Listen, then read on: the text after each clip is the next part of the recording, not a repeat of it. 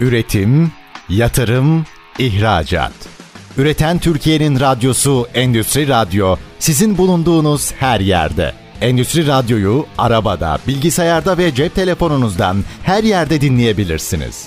Endüstri Radyo.com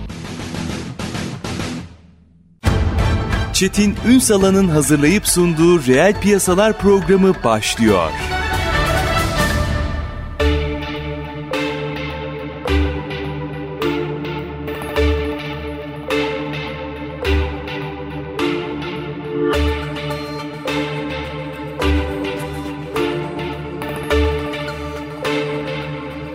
Reel piyasalardan merhabalar. Türkiye'nin gerçek gündeminde birlikteyiz efendim. Bugün sigortalanmayı konuşacağız. Her açıdan aslında baktığınızda işte otomotivden perakendeye bez yaşadan telekomünikasyona kadar her alanda karşımıza çıkan bir başlık. Risk algısı ve risk yönetme meselesinden baktığınızda aslında uzun uzun konuşmamız ve bu konudaki kamuoyu bilincinin artırılması gerektiği başlıklardan biri. Bunu, bugün bunları konuşurken aslında bir yerden gireceğiz. Çünkü bir modeli mercek altına alacağız. İş ortakları modeli. Nedir Nedir bu model? Belki reel sektör bazında meseleye yaklaşırken e, nelere dikkat etmek gerekir? Bütün bunları mercek altına alacağız, konuşacağız. Kıymetli bir konumuz var. BNP Paribas Kardef İş Ortakları Genel Müdür Yardımcısı Uğur Kırçal. Bugün reel piyasaların konu. Sayın Kırçal yayınımıza hoş geldiniz efendim. Hoş bulduk. Teşekkür ederim davetiniz için. Estağfurullah var olunuz. Şimdi birazcık bilgilerinizi sömüreceğiz. Üstadım şimdi sigorta meselesi zaten hep gündemde olan, e, herkesin konuştuğu ama zaman zaman akıllarında karıştığı e, başlıklardan biri. Belki buradan başlayalım. Yani şu iş ortakları meselesini bir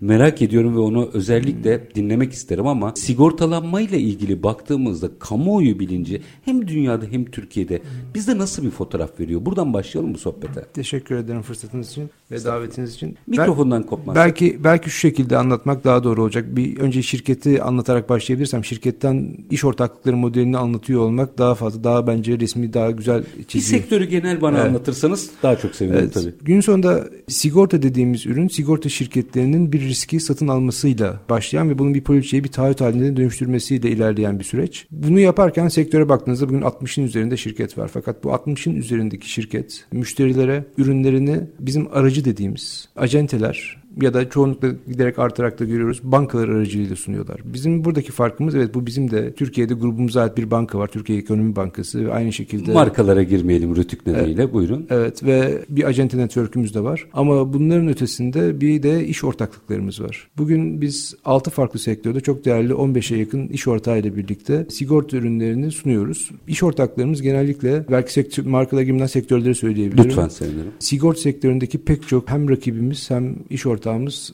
aynı anda olan şirketle birlikte onlar adına işsizlik sigortalarını sunuyoruz. Yani bugün biliyorsunuz bankalardan bir hayat sigortası aldığınızda, e, banklardan bir kredi kullandığınızda krediyle birlikte o kredinin kefaret olarak bir hayat sigortası alıyorsunuz. Aslında müşteri tek bir ürün aldığını düşünüyor. Fakat bu hayatın içi, sigortasının içerisinde pek çok farklı teminat var. Ne gibi işte hayat sigortası da vefat halinde öden, müşterinin borcunu ödeyen hayat sigortaları da var. İşte kaza durumunda da müşterinin belli risklerini kapatan teminatlar da var. Ama aynı zamanda işsizlik teminatı teminatları da var. Bugün Türkiye'nin pek çok büyük bankasından bir kredi almanız durumunda, kullanmanız durumunda krediyle birlikte aldığınız hayat sigortasının içerisinde aldığınız işsizlik teminatları aslında BNP Paribas Cardiff tarafından sunulan ürünler. İkinci bir iş kolumuz otomotiv. Otomotivde yine sektöründe öncü, lider pek çok oyuncu ile birlikte gerek onların araç alımlarında kullanılan kredilerle birlikte kredi hayat sigortaları sunuyoruz. Gerekse biraz sonra daha detaylı da bahsediyor oluruz. Araçlarla birlikte uzatılmış garantiler sunuyoruz. Dolayısıyla insanlar kendi satın aldıkları araçları ki bugün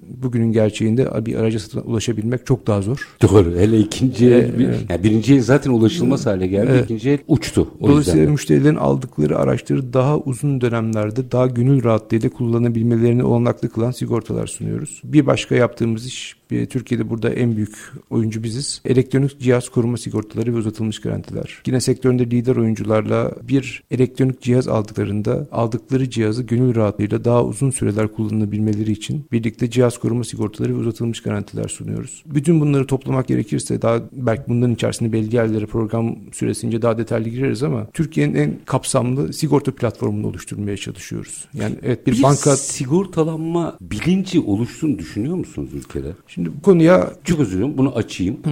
Sigortalanma bilinci mi oluştu yoksa bu konuyla ilgili bilinçli olan bir kesim var. Onlar yıllardır zaten farklı farklı sigorta ürünlerini alıyor. Yoksa açayım madem siz oraya atıfta bulundunuz. Kredi kullanırken mecburen mi sigortalanıyor? Bir ürünü alırken paketin içinden mi sigortayı alıyor? Ne kadar farkında sigortanın? Ya, iki soru sordunuz. İkisine de sırayla müsaadenizle yanıt vermeye çalışayım. Bir kere önce sigorta bilincinden başlayayım. Sigorta bilincinin düşük olduğunu yıllardır söylüyoruz ama bence burada bunun hem müşteri tarafı olduğu gibi sigorta şirketlerine de düşen bir sorumluluk var. Sigorta çok soyut bir ürün. Bu soyut ürünün anlaşılması için bence bir çaba sarf edilmesi gerekiyor. Yani bu sadece gündem bir konuyu gündemde tutmakla ya da bir konuyu işte ilkokul eğitimine sokmakla ilgili bir şey değil. Daha içinde daha canlı örneklerle bundan faydalanan insanların belki işte gerçek hikayelerini daha görselleştirerek anlatarak Yaşayın, da olabilir. Deneyim ekonomisine uygun. Şu şekilde ben size bir somut örnek üzerine anlatmaya çalışayım. İş hemen çok daha ete kemiğe bürünsün. Bir, bugün konut almak çok zor ama diyelim ki bir konut kredisiyle birlikte bir ev alındı ve alan müşteri ya da alan kişi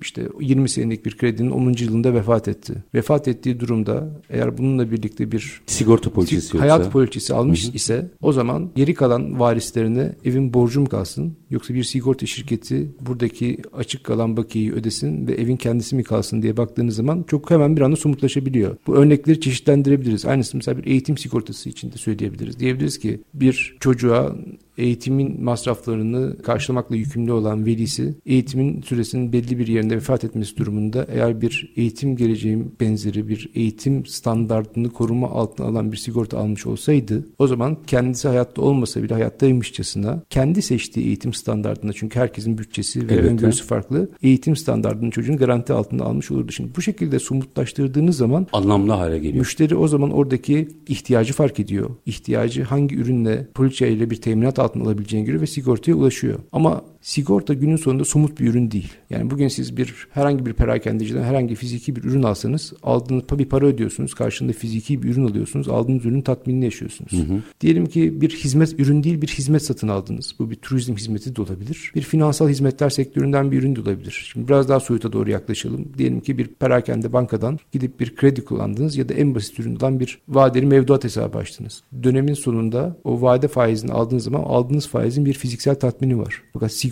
ürünün herhangi bir fiziksel tatmini yok. Sigorta ürünü aslında iki şey. Bir deneyim, iki bir söz. Müşteriye karşı verilmiş bir söz. Dolayısıyla buradaki o soyut olguyu anlatabiliyor olmanız gerekiyor. Müşteri bir sigorta ürününü aldığında aldığı şirkete güveniyor olması gerekiyor ve kötü gün gerçekleştiğinde iyi bir deneyim yaşayacağını inanıyor olması gerekiyor ve bunun kafa rahatlığıyla esasen aldığı şey ve ödediği para karşılığında bunun kafa rahatlığı oluyor. Yani kötü günde gerçekleşen riskin finansal kayıplarını azaltacak nitelikte bir üründen bahsediyoruz. Bu çok soyut bir olgu. Bu soyut olguyu somutlaştırabilmek ancak ihtiyacı ortaya koyup bu ihtiyacı hangi üründe teminat altına alabilmekle alakalı bir şey. Sigorta sektörünün gündeminde ne var? Sigorta sektörü sizce buradaki müşterileri teminatlandırmayı ya da sigortalandırmayı da başarılı mı dediniz? Şimdi bu yıl ne yazık ki çok üzücü bir deprem felaketi yaşadık. Maalesef. 6 Şubat tarihinde. Şimdi deprem tabii çok boyutlu bir konu. Çok farklı açılardan bakılabilir ama bugünkü ben sigorta perspektifinden daha değerlendiriyor olacağım. Yaklaşık 2.8 milyon hanede yaşayan insanların hayatları etkilendiğini biliyoruz. Bunların yaklaşık 1.5 milyonların ya evlerini değiştirdiğini ya evsiz kaldığını biliyoruz. Şimdi sigorta sektörü perspektifinden baktığımızda şöyle diyebiliriz. Diyebiliriz ki ya burada yaklaşık sigorta sektörü 73 milyar TL'lik hasar ödemesinde bulundu. Gördük ki reasürans kapasiteleri doğru ayarlanmış ve oyunun kuralları çerçevesinde sigorta sektörü sektörü buradan alnının akıyla çıktı ve çok başarılı oldu. Bu doğru. Sigorta sektörü gerçekten burada bütün müşterilerine gerekli ödemeleri yaptı. Hatta bizler gibi pek çok şirket deprem anında normalde teminatlar içinde olmayan teminatları dahi kapsam dahiline koyarak ödemelerde bulundu. Biraz mücbir sebep yaklaşımı oldu yani. Oldu ve bu çok bonkör bir davranış. Daha da bon, bon, konuya çok bonkör yaklaştı. Zaten zor durumda olan çok kitlesel bir olguydu. Dolayısıyla herkes halkın yanında olmak istedi. Bu bir bakış açısı ve doğru bir bakış açısı. Fakat farklı bir perspektiften bakarsak konuya bugün aradan geçen işte yaklaşık 9 ay süresince dönüp bu ortaya çıkan üzücü depremin toplam etkisi nedir diye hesaplamaya çalıştığımızda 100 milyar doları aşan bir etki hesaplayabiliyoruz. Yaklaşık 105 milyar dolar. Ki bütçeye de yansır ee, bu rakam olarak. 105 milyar doların ne kadarı bir sigorta poliçesiyle teminat altında alınmıştı dediğiniz zaman toplam verilen teminatların toplamı 5 milyar dolar. %5 yani. yani %5 bile değil, değil. diyebiliriz. Yani, yani bu, ders almadığımızı gösteriyor bu, bu yüzde, bireysel olarak. Bu %95'lik açığa biz koruma açığı diyoruz. Bütün dünya sigortacılık literatüründe bu şekilde geçiyor. Peki dünyada bu nasıl ceyran ediyor derseniz biliyorsunuz bundan 10 sene önce işte iklim krizi dediğimiz şey böyle bir gün gelecekte bir hikaye gibi bahsediyorduk. Bugün hı hı. iklim krizini resmi olarak artık reel olarak yaşıyoruz. Yani yağmurlar yağmıyor diyoruz. İstanbul'a kış gelmiyor diyoruz. Yani en azından fragmanını yaşıyoruz. Evet. evet. Ee, ama bütün dünya ölçeğinde baktığımız zaman aslında daha uçlara doğru ilerliyor. Yani daha çok e, sera felaketi oluyor, daha çok kuraklık oluyor, daha çok işte onunla alakalı ama depremler de denk geliyor. Ve bütün dünyada geçen yıl yaklaşık 300 10 milyar dolarlık bir hasar mı? Hasar oluşturacak nitelikte doğal felaket yaşanmış durumda. Bunların ne kadar sigortalanmış diye baktığımız zaman yaklaşık 130 milyar doları. Yani baktığınız zaman yaklaşık yüzde 40, 42, 43 oralarda. Şimdi biraz önce Türkiye'de yüzde 5 demiştim. Bizim sigorta açığımız yüzde 95. Yarı yaraları bulmuş evet.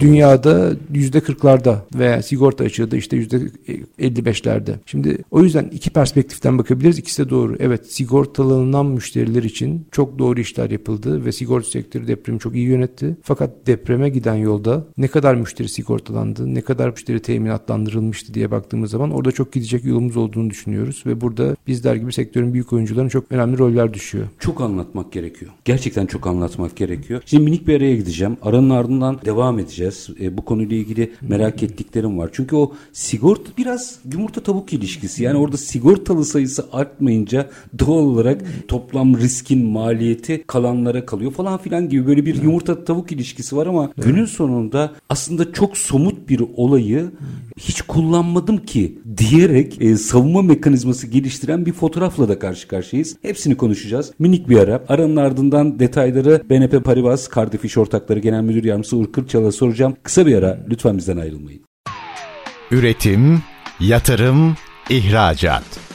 Üreten Türkiye'nin radyosu Endüstri Radyo sizin bulunduğunuz her yerde. Endüstri Radyo'yu arabada, bilgisayarda ve cep telefonunuzdan her yerde dinleyebilirsiniz. Endüstri Radyo.com Kısa bir aranın ardından reel piyasalarda tekrar sizlerle birlikteyiz. Sigorta sektörünü mercek altına alıyoruz. Konuğumuz BNP Paribas Cardiff İş Ortakları Genel Müdür Yardımcısı Uğur Kırçal. Şimdi Sayın Kırçal bireysel anlamda baktığımızda biraz hani denizde tek tek bardak toplamak veya bardağa su doldurmak gibi. Fakat meseleyi reel sektör bazında baktığımızda işin rengi değişiyor. Biraz iş ortaklıkları meselesini açmak istiyorum. Yıllar önce şöyle bir şey yaşadı. Ben buna şahit oldum. Rahmetli Peder'in olduğu imalathanesinde olduğu o iş merkezinde bir küçük çaplı bir yangın çıktı. Çok şükür bizim e, şeye gelene kadar durdu. Fakat yandaki komşu bütün dükkan veya atölye yanmıştı. Babam şunu sormuştu rahmetli. Sigortan var değil mi? Hı. Yok dedi ve her şeyini kaybetti. Reel sektörü bunu anlatabiliyor muyuz? Evet. Şimdi gene bardağın dediğiniz gibi bir dolu tarafı var bir boş tarafı var. İki tane olgudan bahsedeyim ben size. Belki oradan yola çıkarak anlatmaya çalışayım. Bir tanesi hayat sigortalarıyla hayat dışı sigortalar. Hayat sigortaları bugün kıta Avrupa'sındaki işte gelişmiş dediğimiz ekonomilere giderseniz toplam yazılan prim bizim sigortacılık jargonunda müşteriden alınan primlerin toplamına yazılan primler diyoruz. Hı hı. Toplam yazılan primlerin yaklaşık yüzde sekseni hatta bazen yüzde seksen beşi hayat sigortaları ile ilgili primlerden geliyor. Tabii bunun içerisinde belli vergi muafiyetleri de var. Dolayısıyla Dolayısıyla insanların işte veraset intikal vergilerini aşağı çekebilmek için kullandıkları birikim veya sigortaları da farklı olgular var. Ama günün sonunda hayat dışı branşlar işte bizim bildiğimiz kasko, trafik, konut, yangın, sağlık sigortaları toplamının %15-20'sini geçmiyor. Türkiye'ye geldiğimizde bu oran tam tersi. Türkiye'de hayatla ilgili sigortalar toplam sigorta içerisindeki payı %20'lere yaklaşıyor diyorduk. Şu anda %12'ye kadar geriledi tekrardan. Hayat dışı sigortalar ise toplam içerisinde şu an bugün için %88 ifade Ağırlık ediyor. orada yani. Evet. Bu niye bu şekilde oluyor? Bu biraz önce konuştuğumuz sigorta bilinciyle alakalı bir şey. İnsanlar oradaki ihtiyaçlar hiyerarşisi içerisinde öncelikle canlarını korunmak yerine ya da kendilerini biraz kültürel tabii. Yani yarın öbür gün başıma bir şey gelirse ben ne yaparım benim geride kalanlar ne yapar diye düşünmek yerine bugün edindiklerini korumak peşindeler. Günün sonunda bir ülkenin ekonomisini değerlendirdiğinizde o ülkenin ekonomisi, ekonomisi o ülkeyi oluşturan bireylerin toplamına eşit. Şüphesiz. Türkiye, Başka ayna vermez. Türkiye'ye baktığınız zaman Türkiye genç, dinamik, çalışan, kazanan, kendine güvenen, geleceğine güvenen, borçlanan, borçlanma üzerinden büyüyen ve mal mülk edinen, ihtiyaçlarını karşılayan bireylerin toplamından oluşan bir ekonomi. Dolayısıyla bugün için biraz yaşın da genç yaşın da e, getirdiği tercihlerle edindiklerini korumayı, canını korumaya tercih ediyor. Şimdi bu bir bakış açısı. Çok enteresan bir çelişki o değil mi? İkinci bir perspektif buna bakalım, bakmak için ülkenin ekonomisi içerisinde ne ifade ediyor diyor bakmak lazım sigorta primlerini. Toplam gayri safi milli hasıla içerisinde sigortadan gelen primler %1.9'a geldi. Üstad bu bir gelişmişlik göstergesi de gelişmemişlik göstergesi değil mi? Şimdi ben bunu sizin için biraz ete kemiğe büründüreyim. Daha Lütfen. bence net anlaşılsın. 1.9 dediğimiz rakam eskiden 1.5'ti. Dolayısıyla bir hareket var ve bu gövdeli bir hareket. 1.5'tan 1.9'a yaklaşık %30 büyümüş. Görece yüzde otuz tabii. Evet. Ama gene sigorta kullanımının kültürel olarak daha yaygın olduğu, kültürün bir parçası olduğu işte Hollanda, İngiltere, Japonya gibi ülkelere gittiğimizde bu yüzde yüzün üzerinde bir rakam. Pardon bir dakika bizim Yüzde yüzde 1.9 olan 1.9 Evet. yüzde yüzü yani bir, Evet. bir kişinin birden fazla Evet. sigortası var demek. Evet, hem birden fazla sigortası var hem birikimlerini orada değerlendiriyor. Hı, Dolayısıyla tasarrufları. tasarrufların da bunun bir parçası onlar. Şey. Çünkü birikimli sigortaları da var. Günün sonunda bütün ülkelerin buradaki bir eğriye koyduğumuz zaman burada sigorta harcamalarıyla ya da sigorta harcama kişi başı sigorta harcamasını da bu eğrinin bir eksenine koyabilirsiniz ya da toplam gayri safi milli hasıla içerisinde sigortanın payını da koyabilirsiniz. Birbirine paralellik gösteren olgular bunlar. Diğer eksenine ne koysak burada güzel bir korelasyon görüyoruz diye baktığımızda buradaki en iyi korelasyon kişi başına düşen gayri safi milli hasılayla birlikte görünüyor ve bu lineer bir hareket değil. Çok eksponansiyel bir hareket var burada. Yani 5, 10, 15 bin dolarlardaysa eğer kişi başı gayri safi milli hasıla o zaman insanlar daha bizim ülkemizde olduğu gibi daha edinme, edindiklerini koruma derdinde. Ne zaman ki 20, 30, 40'lara geliyoruz oradan 70, 80'lere gidiyoruz çok eksponansiyel olarak sigorta harcamalarının arttığını görüyorsunuz. Yani bu aynı zamanda şu demek. Kişinin bütçesi içerisinde sigortaya ayrılan paranın artmasıyla ilgili. Peki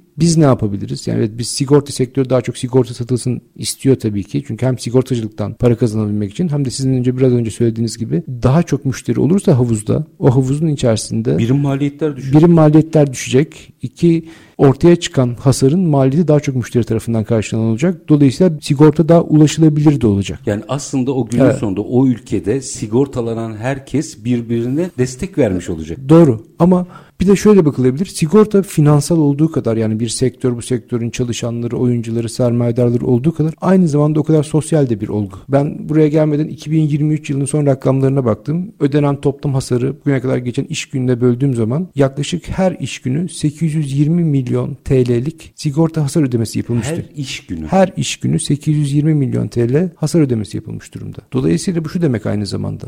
Çok fazla müşteri, çok fazla insan bundan faydalanıyor. Buradaki faydalananların olumlu hikayelerini ne kadar çoğaltabilirsek, ne kadar görselleştirebilirsek bence buradaki bilinç o kadar oturacak ve oradaki tercihler o kadar artacak. Ama işin tabii bir de bir kültürel boyutu da var. Ne demek istiyorum? Biz Akdeniz'deyiz, daha sıcakkanlıyız. İşte mahallemizdeki esnaflı insanlarla daha iletişim içerisindeyiz. Herkesin mahallede başı sıkışınca arayabileceği bir çilingiri, elektrikçisi, muslukçusu var. Bugün siz Kuzey Avrupa'ya gittiğinizde kimse mahalledeki Çilingiri tanımaz. tanımaz. O, ve tanımadığı gibi muhatap da olmak istemez. Yani ben bir sigorta şirketini arayayım. Sigorta şirketi tek numaradan bunu çözsün ister. Dolayısıyla oradaki hayatta sorunlarınızı nasıl çözdüğünüze, hangi çözüm yollarını tercih ettiğinize ilişkin de bir tercih sigorta. Şey elinizde bir mutlaka bilgi vardır da veri var mı diye soracağım. Şimdi Kuzey Avrupa uç bir örnekler. Evet. Ama mesela İtalya, İspanya o taraflarda nasıl? Daha bize yakın olanlarda durum? Bize yakın doğru söylediniz. Yani bunun gün sonunda bir eksene koyarsak evet orada bir hareket var. Akdenizliler daha bize benzer. Dün hatta şöyle söyleyeyim. Dün biliyorsunuz sigorta haftası diye bir olgumuz var. Her sene Mayıs ayının son haftasında bir sigorta haftası düzenleniyor ve burada mümkün olduğu kadar sigorta sektörünün bugününü, yarınını, geleceğini konuşmaya çalışıyoruz. Bu hafta deprem bu sene deprem sebebiyle sigorta haftası bu haftaya Öyle mi? ötelenmişti. Tam da denk Evet. gelmiş. Dün de Türkiye Sigorta Birliği'nin bu konudaki zirvesi vardı. Ben de katıldım. Orada farklı ülkelerden farklı örnekler konuştuk. Yani çok katastrofik örnekler de konuştuk. Japonya'dan da, Güney Afrika'dan da, Yeni Zelanda'dan, Yunanistan'dan, Dünya Bankası'ndan pek çok katılımcı vardı. Mesela Yunanistan, İtalya dediğiniz için bir örnek veriyorum. Yunanistan'dan katılan katılımcının şöyle bir örnek verdi ki bence bizim için daha şimdiye kadar düşünülmemiş bir şeydi bu. Orada biliyorsunuz bu orman yangınları Evet. çok büyük bir gündem. Ve orman yangınları işte hem adalarda hem orada kırsalda bir anda evleri, köyleri her tarafı talan eder hale geliyor. Dolayısıyla bunu nasıl aşabiliriz diye bakmışlar ve konut sigortalarındaki yangınla ilgili teminatları güçlendirmişler. Fakat halk benimsemediği için dönmüşler konut vergisi üzerinden belli indirimler tanımlamışlar. Formüle etmişler. Evet. Çok mantıklı. Konut sigortası yaptırılması durumunda hane sahibinin ödediği vergiyi aşağı çekmek için. Çok güzel bir teşvik aslında. bu. Evet bu şimdi bu öyle bir ürün ki bu bir sigortacılık ürünü. Hepimiz kendi aramızda aramızda dostlar arasında sohbet ederken bir sigorta sattığı sigorta satılan bir ürün gibi algılanıyor. Sigorta satılan değil aslında sigorta Yapılan bir kendi şey. üzerinizdeki riski başkasına transfer etmek için alınan bir ürün. Çok güzel. Dolayısıyla burada her ülkenin ama coğrafi şartları gereği ama ekonomik şartları gereği farklı ihtiyaçları var ve bu farklı ihtiyaçları karşılayabilmek için farklı ürünler tanımlanmalı, şekillendirilmeli ve sunulmalı. Bu bazen devlet desteğiyle, bazen şirketlerin girişimiyle olabilir. Biz Avrupa'nın en büyük bankasının sigorta iştirakiyiz. 15 senedir Türkiye'de faaliyet gösteriyoruz. 6 farklı sektörde 15 iş ortağımız var. Hiçbir iş ortağımızda birbirinin aynı iki ürün satmıyoruz. Her zaman masaya oturduğumuz zaman diyoruz ki ya siz bir perakendeci olarak, siz bir otomotiv üreticisi olarak, siz bir banka olarak sizin ne gibi ihtiyaçlarınız var, ne gibi sorunlarınız var? Ha, ürün geliştiriliyor. Anladım. Müşterilerinizin ne gibi ihtiyaçları var? Müşterileriniz sizi niçin tercih ediyor? Siz müşterilerinize nasıl değer yaratıyorsunuz? Kendinize nasıl değer yaratıyoruz? Biz ikinizin arasındaki ilişkiye nasıl girebiliriz ki? Belli aslında hayatımızda olan ama olduğunu veri kabul ettiğimiz, değerlendirmediğimiz riskler var mı ki? Bunları bir sigorta poliçesi teminatı altına alalım.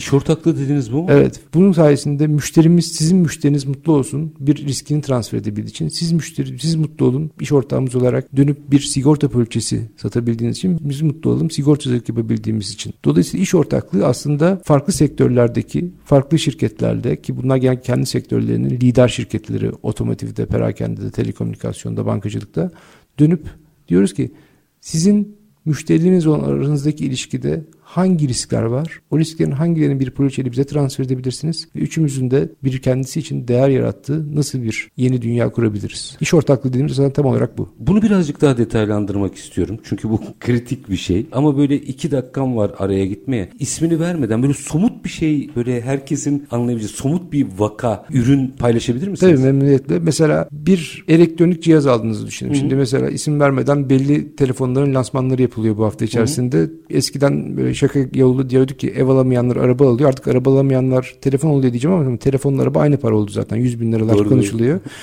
O çok pahalı bir ürün ve onu korumak istediği ihtiyacı istediğiniz, içindesiniz. Ama o telefonu almasaydınız onu korumanız gerekmezdi. Telefonu almanızla birlikte ortaya çıkan bir koruma ihtiyacı doğuyor ve o anda kapatabilirsiniz. Ama kendi kullanımınıza bağlı işte düşürmeye, hırsızlığa, çalınmaya karşı, risklere karşı ama garanti süresi bittikten sonra garanti şartları altında cihazın kendi içinde barındırdığı risklere karşı kullanım ömrünü uzatmak için belli bir sigorta poliçesi buradaki tüm risklerinizi transfer edebilirsiniz. Dönüp bakıyoruz. Hangi bizim iş ortağımız bir perakendeci. Hangi ürünleri satıyor? Hangi anlarda, hangi yöntemlerle? Dijital kanallardan mı satıyor? Yoksa işte mağaza üzerinden mi satıyor? Dönüp burada bunları dik- dikkate alarak oradaki müşteri yolculuğu içerisinde hangi anlarda hangi ürünleri nasıl sunmalıyız? Gerçek ihtiyaçları nasıl karşılayabiliriz? Bunların adını koymaya, bunlara ilişkin özel ürünler tasarlamaya çalışıyoruz. Reel sektör tarafına geçeceğim. Ben perakendeciyim. Yani ne müşteriyim ne sigorta şirketiyim. Ben onu ürünü satarken bakın böyle de bir alternatif var diye ben mi anlatıyorum? Evet.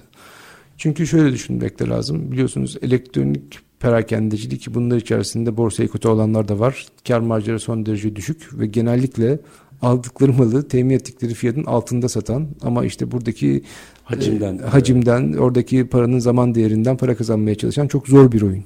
Dolayısıyla ben birey olarak al- alıyor olsam dünya çapındaki bir markadan bir telefonu muhtemelen e, bana satan perakendeciden daha ucuza almayacağım. Ama perakendeci daha ucuz satıyor. Çünkü oradaki paranın zaman değerinden ve hacimden para kazanıyor. Onu aslında iş yapabileceği, para kazanabileceği bir alan Doğru. yaratıyorsunuz. Dolayısıyla bununla birlikte bir sigorta ürünü sunabiliyor olursa onun içinde bir varlık sebebi oluşuyor ve dolayısıyla aslında bu sigorta ürününden kazandığı değeri dönüp diğer ürünlerini ucuzlatabilmekte de kullanabiliyor. Bunu biraz açalım mı? Bu kıymetli çünkü herkesin biraz işe sıkıştığı bir e, ortamda sadece büyük ve kurumsal firmalar bu işlerde daha iyi ama hadi küçükleri de demeyeceğim ama orta büyüklükteki işletmeler açısından bu tip alternatifler, açılımlar yapılabilir mi merak ediyorum. Bu iş ortaklıkları meselesini birazcık açalım isterim ama minik bir ara aranın ardından detaylandıracağız. BNP Paribas Cardiff İş Ortakları Genel Müdür Yardımcısı Uğur Kırçal bugün konuğumuz. Kısa bir ara lütfen bizden ayrılmayın.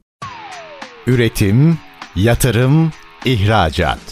Üreten Türkiye'nin radyosu Endüstri Radyo sizin bulunduğunuz her yerde. Endüstri Radyo'yu arabada, bilgisayarda ve cep telefonunuzdan her yerde dinleyebilirsiniz.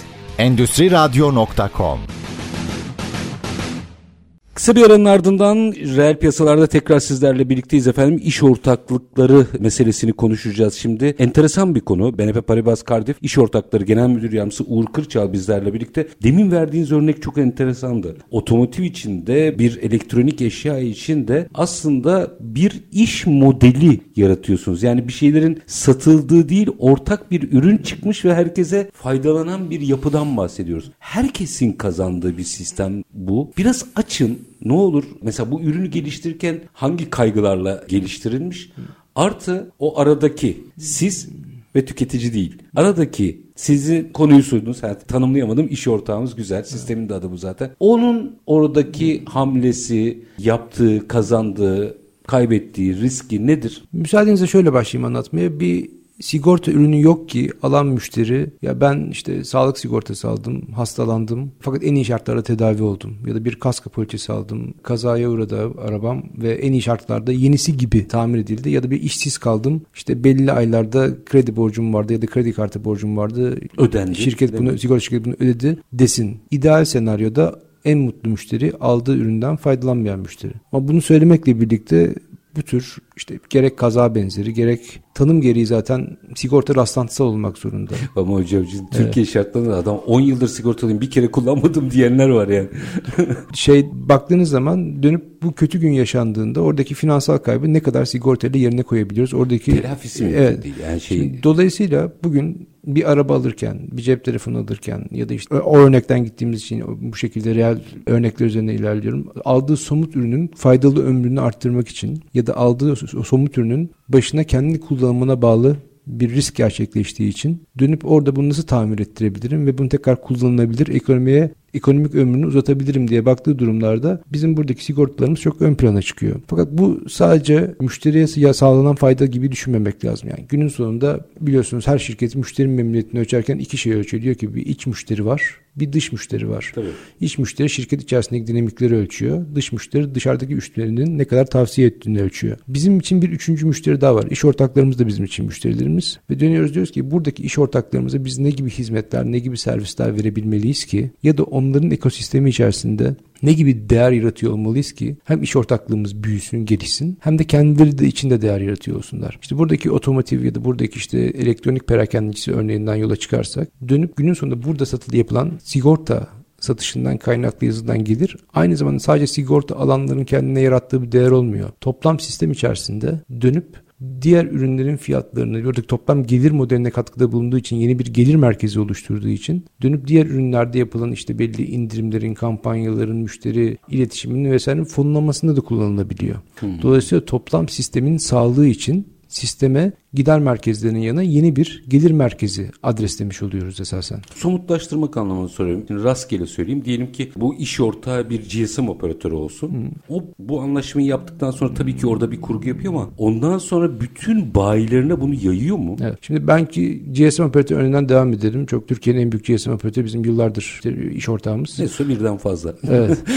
Şeyde mesela ilk sigortayla için masaya oturduğumuz zaman döndük dünyadaki örneklerine bak. Toplam benzer Avrupa'nın farklı ülkelerindeki ya da bize benzer dünyanın farklı yerlerindeki operatörlerin gelirlerinin ne kadarı sigortacılık dağıtımından geliyor? Bizim örneğimizde ne kadar geliyor? Buraya nasıl ulaşabiliriz? Bir telekom operatörü dediğinizde 40 milyon müşteri, milyonlarca müşteri dokunma noktası, milyonlarca deneyim, fırsat var önümüzde. Dönüp burada hangi ürünleri sunmalıyız? Kimlere sunmalıyız? Nasıl anlatmalıyız? diye bir fırsatlar haritası çalışmak istedik. Ve birlikte işe başlamadan önce önce masaya müşteri döngülerini, o döngüler içerisindeki anları, oradaki acı noktalarını, oradaki hangi acı noktalarını hangi ürünlerle çözebileceğimiz, hangi riskleri alabileceğimizin bir fırsatlar haritasını çıkarttık. Veri veriler üzerinden yapıyoruz. Evet, bunu veriler üzerinden yapıyoruz. Şimdi tabii bu sigorta sektörüne baktığımız zaman Türkiye'de sigortacılık daha acente ve banka kalınlığıyla sınırlı kaldığı için yıllar içerisinde Türkiye'de sigorta sektöründe bunu çok yapabilecek müşteri şirket çok fazla yok. Dolayısıyla bizim şirketimizdeki çalışanlar daha çok danışmanlık, finans, telekom gibi sektöre özel, sektöründen aldığımız sigortacılıkla birlikte aslında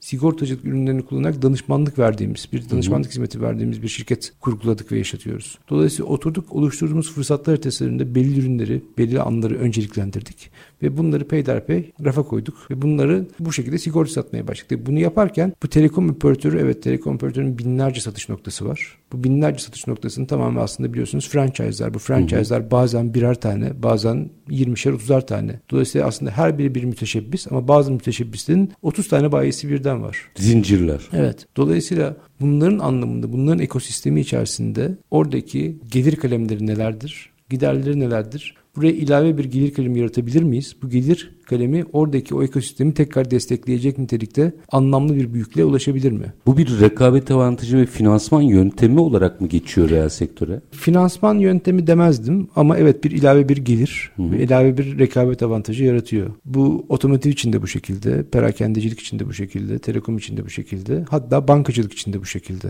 Peki orada bir şey soracağım. Bir ifade kullandınız. Onu açalım. Dediniz ya bu işi çalışırken dünyadaki örnekler. Dünyada bu sistem kullanılıyor mu? Tabii ki şimdi bu dünyada bunu uygulamaya çalışan şirketler var.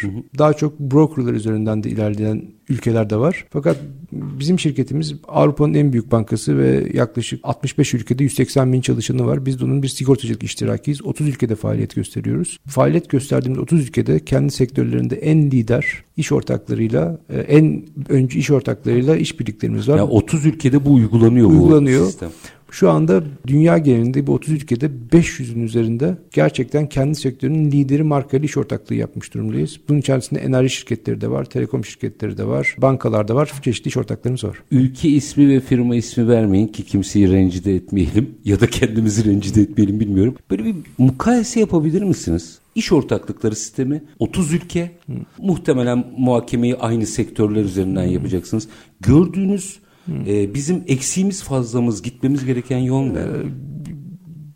Oldukça iyi bir yerdeyiz esasen. Mutlaka tabii ki gelişecek yönlerimiz var. Fakat sektörde biz tek izleyebilirim. Yani şu anda bizim kurguladığımız bu modeli deneyenler var. Fakat bizim ölçeğimizde başaran bir rakibimiz yok Türkiye Tam da ölçeğinde. ben de mukayeseyi orada sordum. Yani sizin o 30 ülkenin içindeki Türkiye mukayesesini Biz yapın. 30 ülke içinde baktığımız zaman tabii sigortacılık ne kadar derin bir pazar olduğuyla da ilgili bu her bir ülkenin kendi içerisinde. Biz bir Avrupa Bankası olduğumuz için Avrupa'nın yani 180 bin çalışanın yaklaşık 150 bini Avrupa ülkelerinde ve oralar sigortacılığın çok büyük ve çok derin olduğu pazarlar. Dolayısıyla onlar bizden onlarca yıl önce başlamışlar ve o büyük bir araya fark açmış durumdan biz çok hızlı ilerliyoruz. Her sene şirketi iki katından daha fazla büyüyen bir şirketten söz ediyoruz. Pardon. Benim kastettiğim rakamlar ya da hacim değildi üstadım. E, o iş ortaklıkları modelinde hitap ettiğiniz iş ortağın meseleye bakış açısını merak ediyorum ben. O bir yolculuk. Biz Türkiye'de işte ilk telekom şirketiyle yola çıktığımızda o telekom şirketi